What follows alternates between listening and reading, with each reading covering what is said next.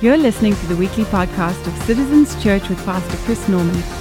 For more information on the work that God is doing through Citizens Church, please visit us online at citizenschurch.org. And everyone agreed together and said a good hearty Amen and amen. Anyone got their Bible with them today? Come on, let me see your Bible. Let me see your Bible. Let me see your Bible. Let me see a glowing screen. If you got a glowing screen, all right. Why don't you get out your Bible? Turn with me over to 1 Kings, 1 Kings chapter 19, okay? 1 Kings 19. What I want to do is give us a framework for handling emotion. Um, for handling, a lot of people asked about what do I do with these, this like fear, stress, anxiety, uh, depression? What, what, do I do with these emotions in my life? And, and maybe, maybe some mood swings that you find yourselves in. Maybe some of you today are really genuinely wrestling with bouts of depression, and you're wondering how, how do I move forward? How do I handle these things? Over in the book of First Kings, let me set the stage for you. Elijah is a incredible man of God. He's a, he's, an, he's a, a prophet worth studying, okay? He's got a resume that is so impressive, which includes, by the way, him, you know, there's a widow whose, whose son had passed away. Elijah shows up, and God, through Elijah, resurrects this child. The Old Testament uh, resurrection from death to life through, uh, through Elijah, God's, God's man. Elijah is also the one when he was in the wilderness and uh, needed to eat, God sent him some ravens. I mean, there's a message you could preach on God bringing you some ravens. And you know, it's a, you, you, you know, in a good spot when God is sending you food with, with, from, from like his delivery system is a, is a raven. You know, like God's looking after you, everybody. And I think one of the best, one of my favorite stories of Elijah is the one I'm about, uh, that, that, comes right before the chapter we're going to read in, in, in 1 Kings 19. So let me, let me set the stage. Uh, Elijah is going up against the, the prophets of Baal and Asher. There's 800 prophets of Baal and Asher who are saying that their gods are the only gods, their gods are the true gods. And Elijah's like, ah, this is not true. There is God in heaven with a capital G. Come on, amen? We talked about this in our series where we looked at the names of God. Elohim, he is, he is, he is he is God above all gods. He is creator God. And if you created it, you're above it, all of it. He created the heavens and the earth, meaning anything you can imagine in them, in, in, in the heavens or in the earth, he's, he's over all of it. And so Elijah's like, hey, I, I got an idea. Let's, let's have ourselves a little, um, let's have ourselves a little test. Why don't you guys build an altar to your gods? And I'll build an altar to God, to the God. And what we'll do is, is once we've built our altars, you guys ask your God to, to consume the altar with fire. And then I'll ask God to consume my altar with fire. And whichever God answers with fire, we know is the true God. And so they're like, deal. Sounds like a deal. And so they build their altar, these 800 uh, prophets of Asher and Baal, and, and they start to cry out to Asher and Baal to, to bring fire from heaven to consume these altars. And nothing happening. I mean, they're, they're dancing around the altars, they're, they're cutting themselves, they're doing everything they can. And you gotta love Elijah because he starts trash talking them. I mean, like, legitimately, he's going, Oh, hey, well, your gods must be on vacation. They're not answering you oh, they, they might be taking a nap. He literally at one point says, uh, maybe your gods are relieving themselves. He like he literally like, maybe they're using the restroom, y'all. Like maybe maybe that's the problem. Maybe you need to. He's in the background going, I think you need to be louder, you know. And they're just going and going and going and going, and nothing's happening. Elijah finally says, All right, my turn. There, it's your turn. First thing he does, I think just a little, I love, I just love his attitude. It's just a little bit, you know what, let's up the stakes. And it says that he doused water all over the altar. Like, so if this is going to be consumed, we know it's miraculous. He puts water all over the altar and he says, God, would you reveal yourself? And it tells us in that moment that fire came down from heaven and licked up all the water around the altar, consumed the entire altar. Elijah then goes and has all of these false prophets who were leading people astray, these, these dangerous men and women, he has them actually executed at the sword. And Elijah is walking around kind of like, it's a good day. it's a good day. And immediately following Elijah's good day, his good moment, you get to Elijah chapter 19, where you read this. Elijah chapter 19, starting in verse 1, it says, Now Ahab told Jezebel, pause with me, told who? How many Jezebels are there? there? Is one Jezebel? One, one lady, one girl. He just fought 800 prophets of Baal and Asher. Now you got one girl. Says Ahab told Jezebel all that Elijah had done and how he had executed the prophets with the sword. And Jezebel sent a message to Elijah saying, So let the gods do to me, and more so also, if I do not make your life like the life of one of them by tomorrow at this time. And when he saw that, he arose and ran for his life and went to Beersheba, belonging to Judah and he left his servant there. But he himself went a day's journey into the wilderness and came and sat down under a broom tree, and he prayed that he might die. And he said, It is enough. Now, Lord, take my life, for I am no better than my ancestors. Talk about a mood swing. Going from on top of the world, God, reveal yourself, bring fire from heaven, defeating 800, to running for his life, sitting under a broom tree, praying that it might be over. And I don't want to make too much light of this. The reality is, Elijah in this moment, he's having suicidal thoughts. He's just, he's saying, it, like, there's no reason for me to keep living.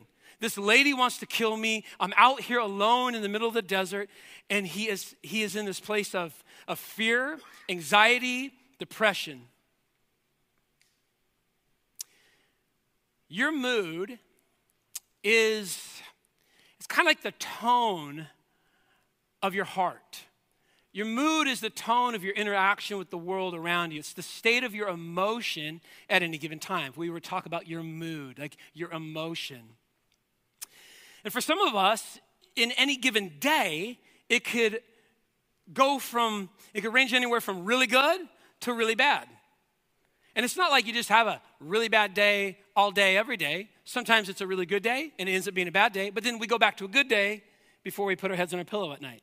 And our mood is just kind of all, all over the place. So maybe you go from in the morning, you know, you're, you, it's a good, you have, you're having a good time you know, you're laughing at a friend's text, maybe an Instagram story that you just found. Like, have you seen this cat? Have you seen this cat? Have you seen it? And you're just laughing, you're lighthearted, everything's good. And then, you know, uh, maybe in the office, having a good day in the office. Then on the way home, there's a lot of traffic. And we've been in traffic before in Southern California. And all of a sudden, you know, you find yourself getting frustrated. And all of a sudden, you find yourself moving into a mood. You find yourself fighting, bad mood. Sometimes it's just the people you get around. You get around people who are in bad moods and they pull you into bad moods, anybody? And so you can find yourself in this range, range of motion. Here's what you need to understand is that if you and I don't learn to deal with our moods, then our moods will deal with us. Or to say it how, how I think we need to hear it is if you don't learn to handle your emotions, our emotions will end up handling us. And God never intended for us to be a people who are being handled by emotions. God intends for us to be a people, as I'll teach you today, to become a people who learn how to handle our emotions, how to handle our emotions. See, if you don't learn how to handle your emotions, they affect everything. They end up managing, they manage you if you don't manage them. So your emotions, watch, come on, tell me if you're in this, in this camp, right? You, in, you can make a bad decision because you were in a bad mood. So you're making really bad decisions because you're in a really bad mood. Or you, it'll affect your decisions, affect your, your reactions with people. If you're in a mood or an emotion that you haven't learned to handle, then your interaction with people becomes negative. You're, you're in an irritated mood, and, and therefore you're, you're impatient with somebody that you probably should have been patient with, all because you let your mood have, have its way within your heart, or your emotion have its way within your heart. Um, it'll affect your relationships, all because you haven't learned to handle or deal with your, your moods, your emotions. What I want you to understand about emotions, what we need to understand biblically, is that emotions are actually given to us by God. Like God gives you the capacity to feel. God gives you the capacity to have emotion. And there are certain biblical, godly emotions that God wants us, listen, someone say cultivate like to, to cultivate inside your heart, to, to make sure are alive and well inside your heart, that are happening inside of your heart. And I need you to hear this because some of us think that we that our emotions just come at us in, in, in uncontrollable surges that, that we can't therefore uh, uh, navigate through. But biblical teaching is that no, you have emotions, they, they surge, but there is a way to deal with them, as we'll talk about today, in a way that they don't have to get the best of the best of you. And there are certain emotions that you are supposed to cultivate. Someone say cultivate. And there's certain emotions you're supposed to confront. Someone say confront. So, what are the emotions God calls us to cultivate? So, within our heart, God intends for there to be, listen, let me give you some scripture reference. God intends for there to be gladness inside your heart. The gladness inside your heart. The Bible says, worship the Lord with what? What's it say? Worship the Lord with all your heart. But this verse, Psalm 100, verse 2 says, worship the Lord with what? Gladness. Come before him with what? Joyful song.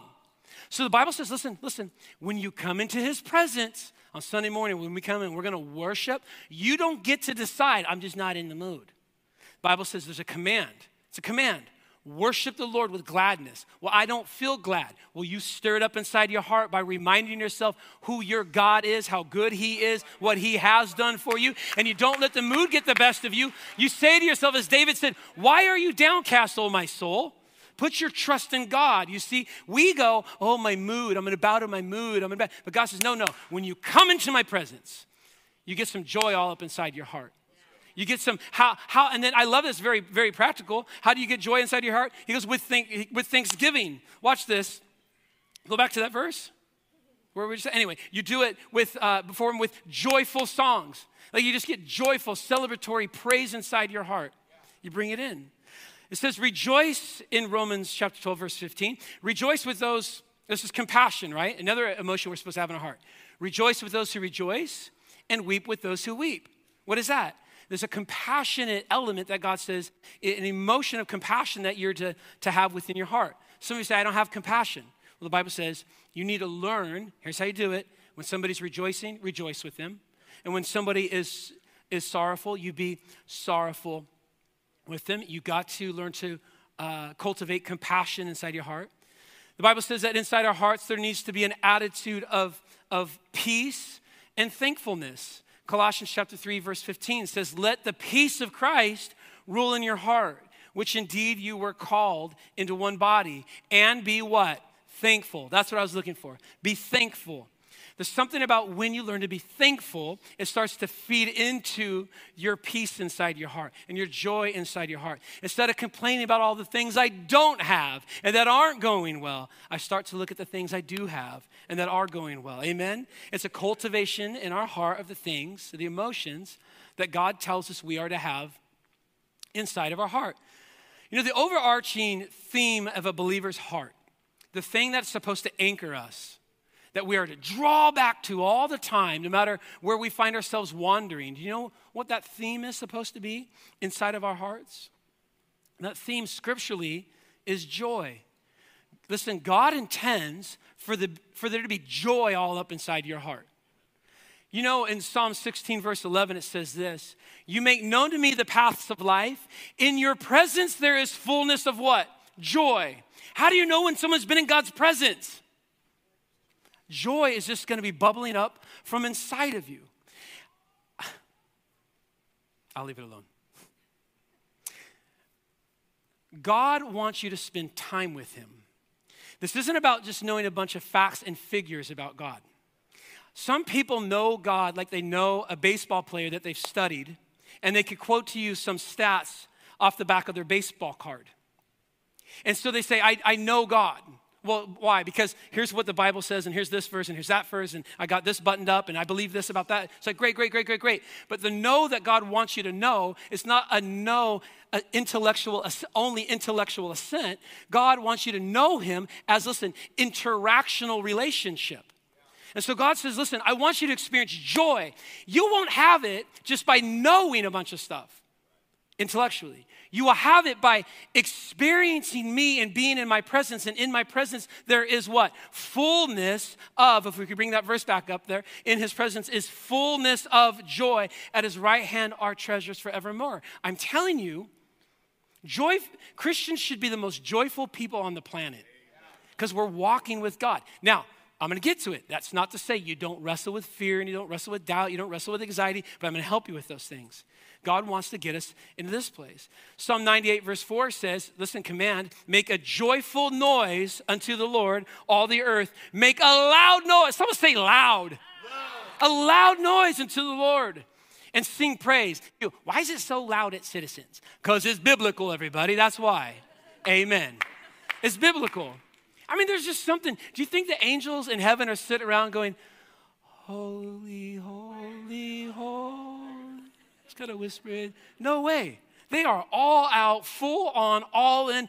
Holy, holy, holy is our Lord God. Holy, why? Because there's just this joy and exuberant expression coming out of their lives toward their Creator God.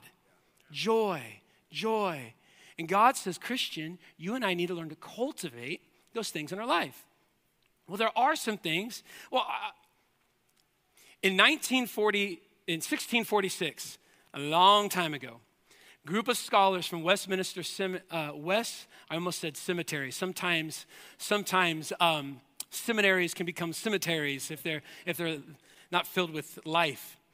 But from the Westminster uh, Seminary, concluded that the chief aim and goal of man's life, according to Scripture, like if you were to boil this all down, like what is man to do?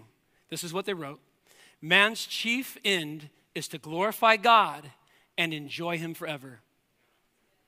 What am I supposed to be doing with my life? Listen, you glorify God and enjoy Him forever.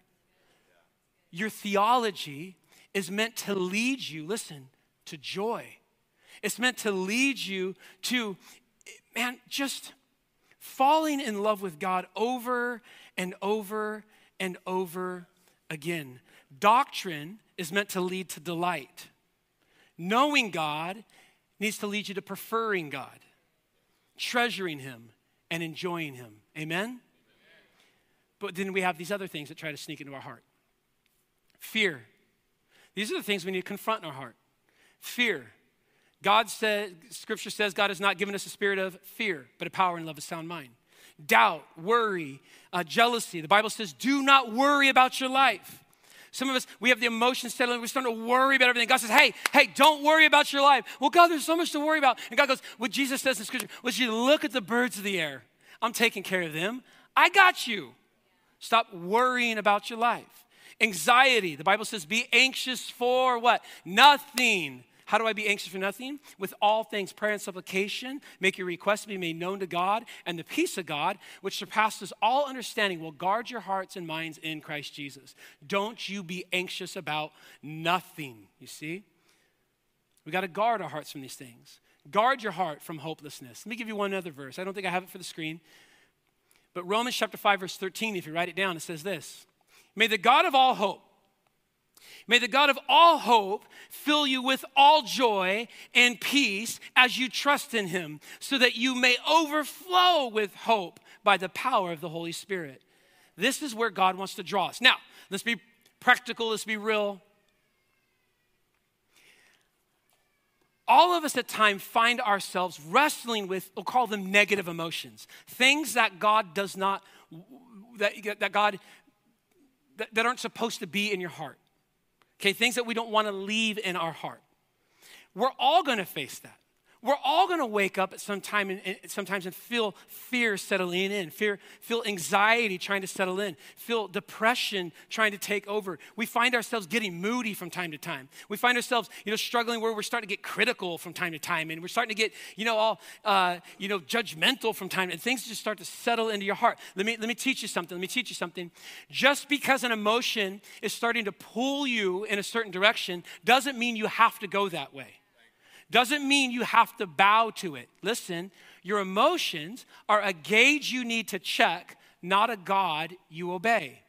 It's a gauge I check. Huh, I got something starting to settle into my heart, but not a God I need to obey. Just because I have emotions, listen, doesn't mean they have to have me. Amen? So I can start to feel jealous or anxious or fearful but just because I feel that way doesn't mean I have to go that way. Just because I feel like giving up doesn't mean I have to. Just because I feel like giving in doesn't mean I have to. Just because, listen, I feel like yelling at somebody doesn't mean you have to.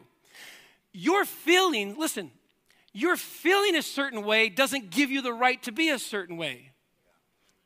And I understand emotions are huge, but we need to learn to filter our emotion through what is true and what is biblical. What, is, what, what does the Bible say about how I'm supposed to handle this thing inside me? And I need to learn to filter it through. And I'm going to teach you how to do that in the, in the time that we have, that we have left. I, I like to call it launching a counterattack. Okay? You're being attacked. Your, your emotions are surging. You feel yourself drowning once again and, and, and, moving toward, toward this place of depression once again. I want to teach you how to launch a counterattack. Now, over in the book of, of Lamentations, we find our buddy Jeremiah wrestling with legitimate depression. Depression. It's very real. The book's called Lamentations, by the way. I mean, that tells you, that don't sound like a fun book to read. What book you in? I'm lamenting, lamentation. I mean, the whole book is about his depression. But in the middle of his depression, in the middle of, listen, everything that feels like it's going wrong, everything that's pulling on him emotionally, he has the wherewithal to launch a counterattack in the middle of all of it. That's what Lamentations chapter 3, verse 22 and 23 are. Here's what it says in Lamentations 3 it says, in the middle of his depression, think about it, it's the darkest of nights for him. Here's what he says The steadfast love of the Lord never ceases.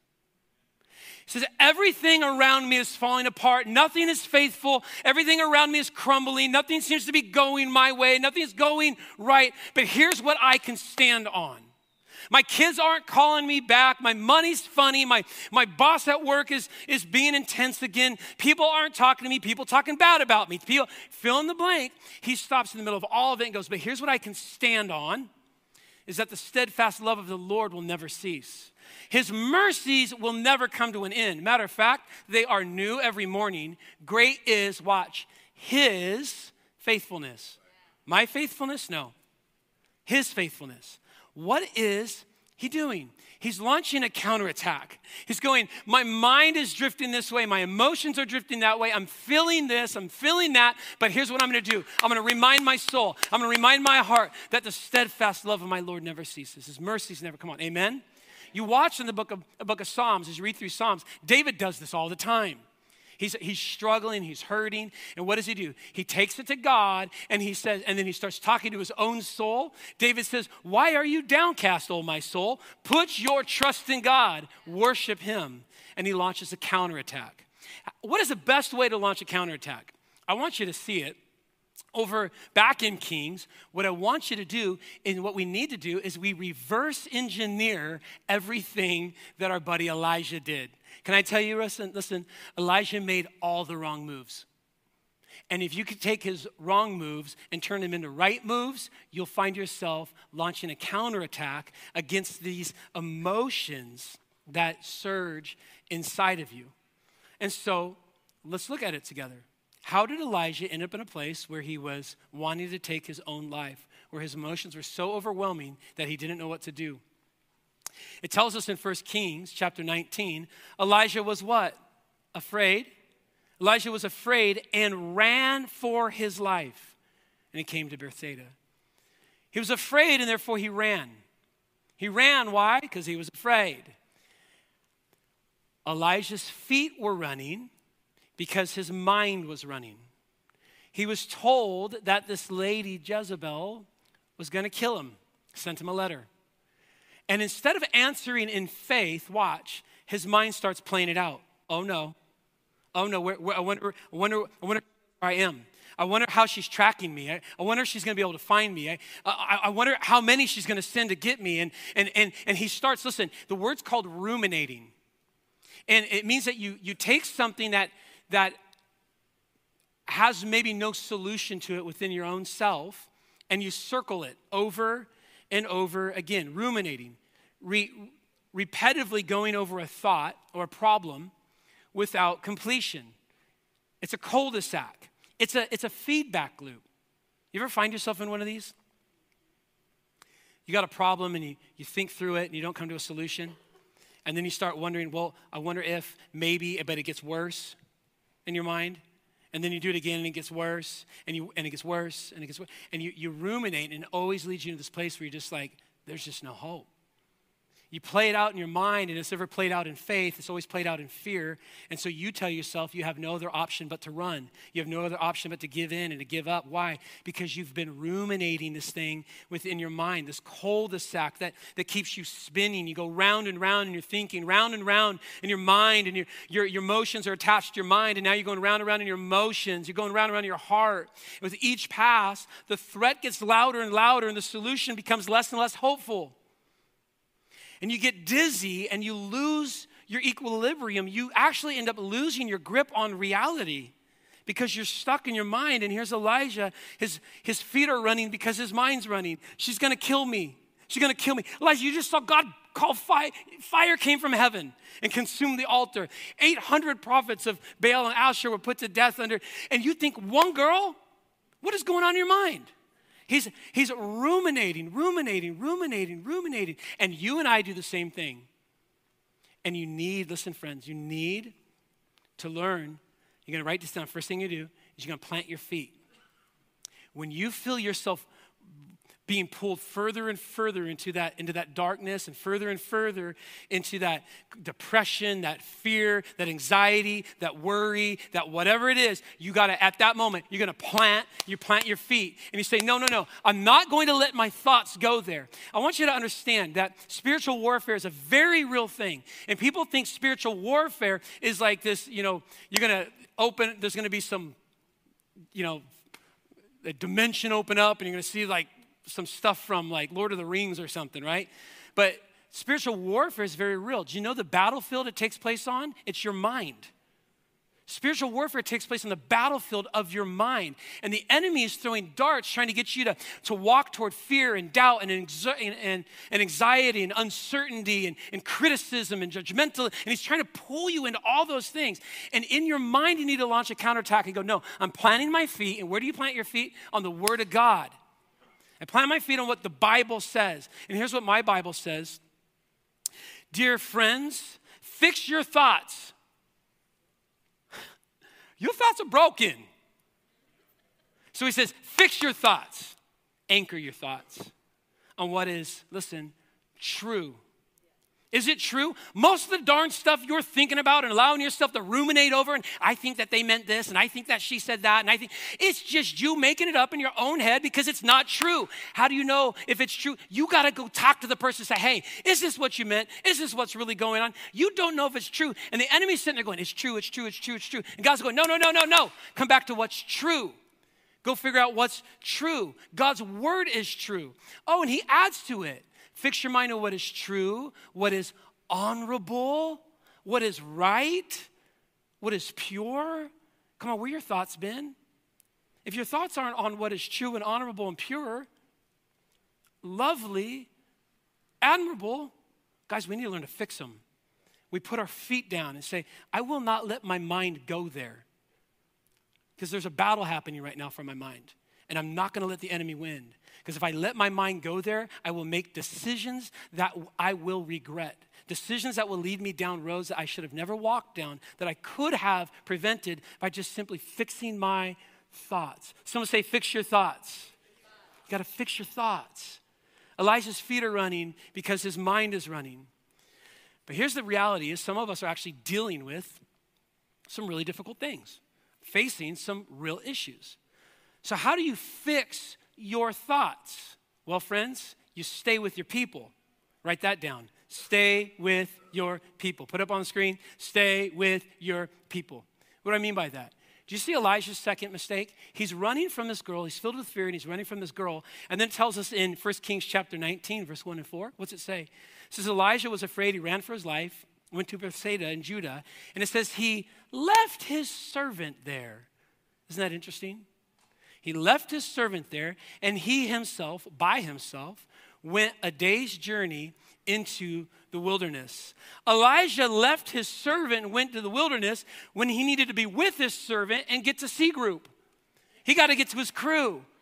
But instead of running toward, watch this, instead of running toward people, Elijah's getting himself in a really bad spot because he's running from people. Nothing will help get you out of your own thinking more than getting around the, listen to me very closely, getting around the right right people. There are some wrong people to get around when your mind is running who also have their mind running. It ends up being the blind leading the blind. And everyone's sitting there going, oh, and everyone's like in their little thing, and it actually makes the whole situation worse for you. And you need to get around the right people, people who love God, filled with the Spirit, people who have been there for you and will want, people who want to walk with you and, and love on you and care for you. And nothing's going to get you help more like getting in the right, getting to the right people. Now, because of that, what does the enemy always want to do? The enemy actually always wants to isolate you and get you away from the very people that God wants to use to help bring resolve and healing to your life. And so, what the enemy will do is he looks for a way to isolate you, to push you deeper and deeper into loneliness, deeper and deeper into uh, whatever maybe negative thing you find yourself trending toward. The enemy is always going to push you from people. The enemy is going to lie to you in these moments. He's going to lie to you and tell you that you don't belong.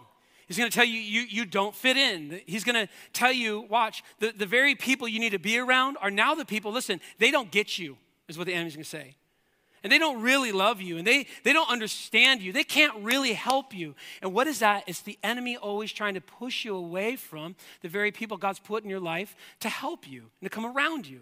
Don't fall, listen, prey to the enemy's tactics.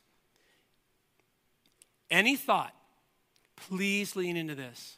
I have sat in counseling appointment after counseling appointment with couples, with individuals who've walked down roads that they regret walking down because they don't understand this principle. Listen very closely. Any thought, any thought, any thought that pushes you from God's people and into isolation is a lie from the pit of hell. I'm telling you right now. Any thought that says, you got to go this alone. Any thought that says you're going to you're going to figure this out on your own, you're going to process this on your own, you're going to I'm telling you it's from the pit of hell. The enemy always tries to get you around, uh, get you away from health and push you into isolation. You need to get out of isolation and into godly community. Amen. amen. Can I have a better amen? I I always worry. Always worry when I see people I love and see people start to pull into isolation. That it, there's a storm coming anytime I see that happening. Um, sometimes young couples will start dating like really young and they pull themselves away from their whole community. They pull themselves away and they're doing their own thing. And everyone thinks, oh, it's so cute. You know, they got their own thing. No, it's actually comes very, very unhealthy because now they've isolated themselves from community and, and they've, they're, they're doing their own thing. And it's just a trajectory that we're not intended to walk down. God intends for you to make decisions, to, to do life in the context of godly community, biblical community, where Jesus is at the center and we're all just pushing one another toward Him. And friends, anything that tries to pull you from that, is the enemy trying to lead you down really dark roads. And you need, listen to me, you plant your feet. And sometimes the best way to plant your feet is you got to stay with your people. Amen? You stay with your people and you stay connected to your people.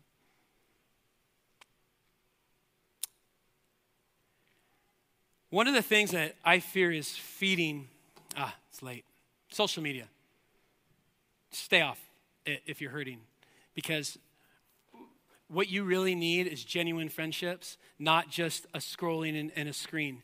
We've replaced face to face with with screen time, and screen time is kind of like candy. You eat a whole bunch of it, your stomach feels sick. You need a meal, and the meals happen face to face with people. That's all I'm gonna say. Amen. Get out of rooms. Remember the days when we were kids? Like you, our parents used to have us give us a curfew, like just to get us to come home. And now we're with our kids going, Would you please go outside and play with your friends, right? There's just like, what's happened? We need to watch that. We need to get, our, uh, get ourselves around people. Give me a couple more really quick. Is you got to resist comparison. Resist comparison.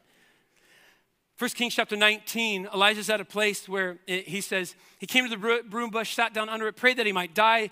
He said, Lord, I've had enough. He said, Take my life because I'm no better than my ancestors. I'm no better than my fathers. It's like he was living under this pressure where he's not pleasing his fathers. He's not as good as the people around him. And he's living in this place of of comparison. And the enemy will always isolate you and then get you to play this game of comparison. You end up drowning in your perception of others, and God never wanted you to swim in it for the first place. Don't swim in your comparison of others. First of all, your perception of others is a false perception. Because what you see on Instagram, when you're like, well, our marriage isn't as strong as their marriage, and their vacation's better than our vacation, and they're happier than we're happy than we are, and their kids are better than our kids. What you don't see is they were in a big old fight just before that meal. But no one, no one Instagrams about the big fight they had before that nice meal. They straighten it all up and they go, okay, now let's Instagram for everybody to see our nice meal, right? And so you think, oh, they never fight. Oh, yeah, they do. They've got issues. They got problems just like you. So don't swim in your comparison because it's not even right. You don't know what's going on in their life. Matter of fact, I will tell you this right now. Every single person sitting in this room, listening online, all of us are fighting battles that no one else knows about. All of us, including the guy on stage.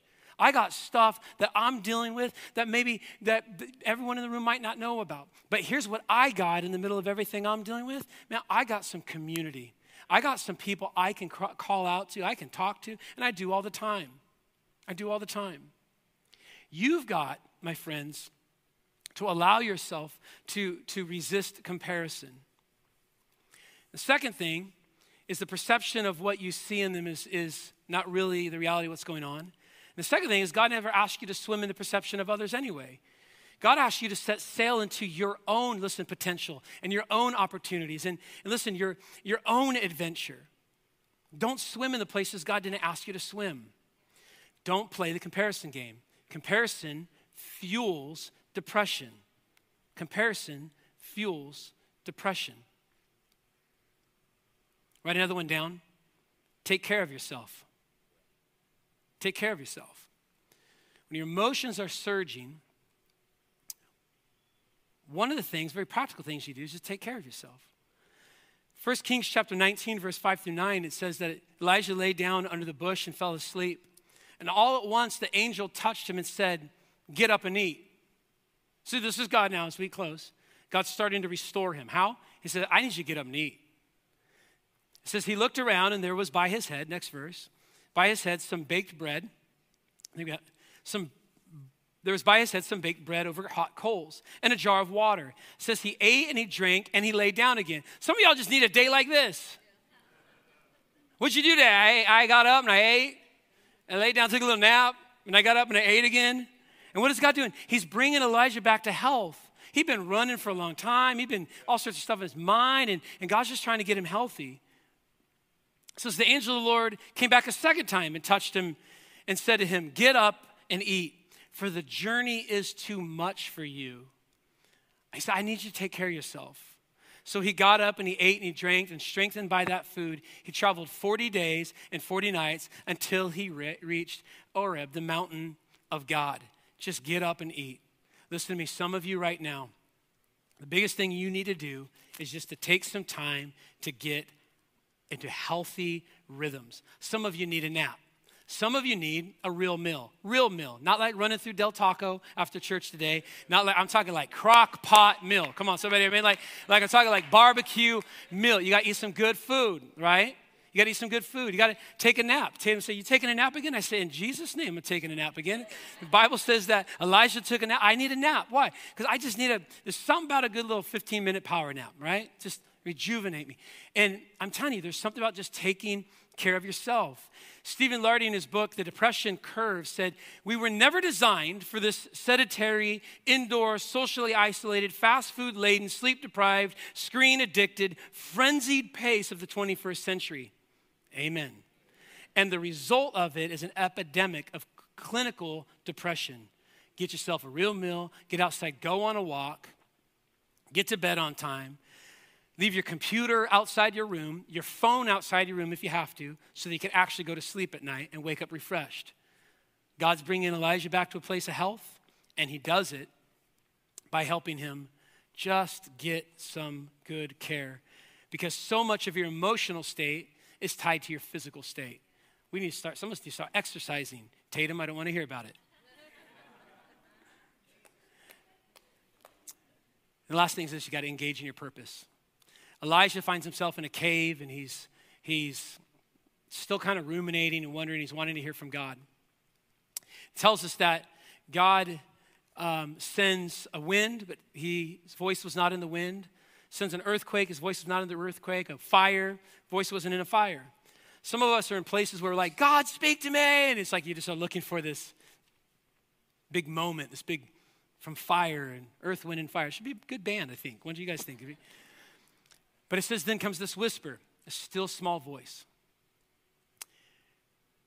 And in 1 Kings chapter 19, verse 13, Elijah hears the whisper, and he says he pulled out, pulled his cloak over his face, and he went out and stood at the mouth of the cave. And the voice said to him, What are you doing here, Elijah? Like, Elijah, what are you doing here? What are you doing here? And there's some of you today, you found yourself in a place, and you're walking down a road, you get into this cave. And God's going, What are you doing here? What are you doing here? In other words, Elijah, you're not supposed to be, be here. Do you remember where you were? Do you remember the, the, purposes I had called you to and the things I put in front of you? Remember the joy that was on you? You remember the remember where you were? Remember the relationships you're doing life with? Remember the what you were doing? He says, Elisha, get out of here and get back to where you were. Because if you get back to where you were, Elijah, man, I got a king I need you anoint. I got a world I need you to change. I got some purpose that I've placed over your life. And it's time for you to get out of this cave and to step back out into everything I've purposed for your life. You've got purpose over your life. Look at me, every one of you. There is purpose over your life. Don't let the enemy distract you from the purpose he's placed over your life. Don't let your emotions and your mind and the swirling pull you away into isolation where you find yourself in caves. Don't let the thoughts of your mind trend toward negativity and, and fear and doubt and all of these things that, that swirl around in the battlefield of your mind. You need to put your foot down. You need to stay with your people. You need to get yourself healthy you need to pursue your purpose. I want to close something very, very practical as the worship team comes up. I talk about community all the time, but I don't think I tell you enough about how to actually do community. Like, I guess you can show up to C group, doesn't mean you're going to experience community. I think we walk into rooms and we, when we're hurting, and we want people to know, we want people to come to us and go, Are you okay? And I think it's so funny because we always ask, How you doing? Everyone, I have yet to ask somebody, How you doing? And someone just be honest with you. Most of us go, Oh, we're good. I'm good. A lot of us walk into rooms and, and want people to, we want to, we put it on them to come to us and, and make sure we're okay. And I get you. And I pray that that happens. But I want you to know how we're supposed to do community is that when we're not okay and when we're struggling, when we're hurting, we come to our community and go, hey, I need some help. Because it's okay to tell people you need help. It's okay to go to them and go, hey, here's where my life's hurting, and here's the stuff I'm processing, and here's the, here's the, here's the thoughts that have been going on in my mind, and here's what I, you know, and, and, and places where you need clarity in life. Somebody says something, and, and you think, oh, that meant this thing, and you're over here going, that's what they meant, that's what they, go to them say, hey, is that, that what you meant? I'm, right? You got to do community. That's how you do community. Does that make sense, everybody? Is you open your life up to one another. Now, if you get into a C group, and you want to experience genuine community, here's how you got to do it it's called being vulnerable. So, what I have here is two people. They meet at C Group, they meet at Cruise. How are you? I'm good. Really? And over time, as you get to know each other and you trust each other, and as somebody who loves God and can push you toward the Lord, you open up your life and go a little deeper with them. Here's what I'm really been thinking about. Here's what's going on in my heart and mind. Guess what happens when you do that? Chances are they'll, they'll meet you there. And then you dig a little bit deeper and you open up a little more and they open up a little bit more. And we find ourselves just going deeper and deeper with one another while we're, listen, vulnerable with one another. It's vulnerable. Now, listen, church, you don't got to be vulnerable with everybody. Don't, please don't walk around, oh, everything, okay? Like, but my goodness, you have got to find some people that you can be vulnerable with, open up your life with. And I want you to know whenever you feel like no one's going to get it, or that they're going to judge you, or that there's no one there for you, I, I'm telling you guys, it's a lie. And I want you to know you can always come to, you always come to me, you come to our pastoral staff, you come to anyone in this church, anyone in your small, your C group. I'm telling you, there is a lot of people who love you and want to walk with you through whatever it is you're processing, whatever it is you're facing. You don't have to go it alone. You got to plant your feet. But I mean, you got to get around your crew. But getting around your crew isn't just being in the room, it's opening your life to them. It's opening your life. And I think it's a step that some of us need to take, man. You just got to let your life open up so that you'll find yourself moving toward health.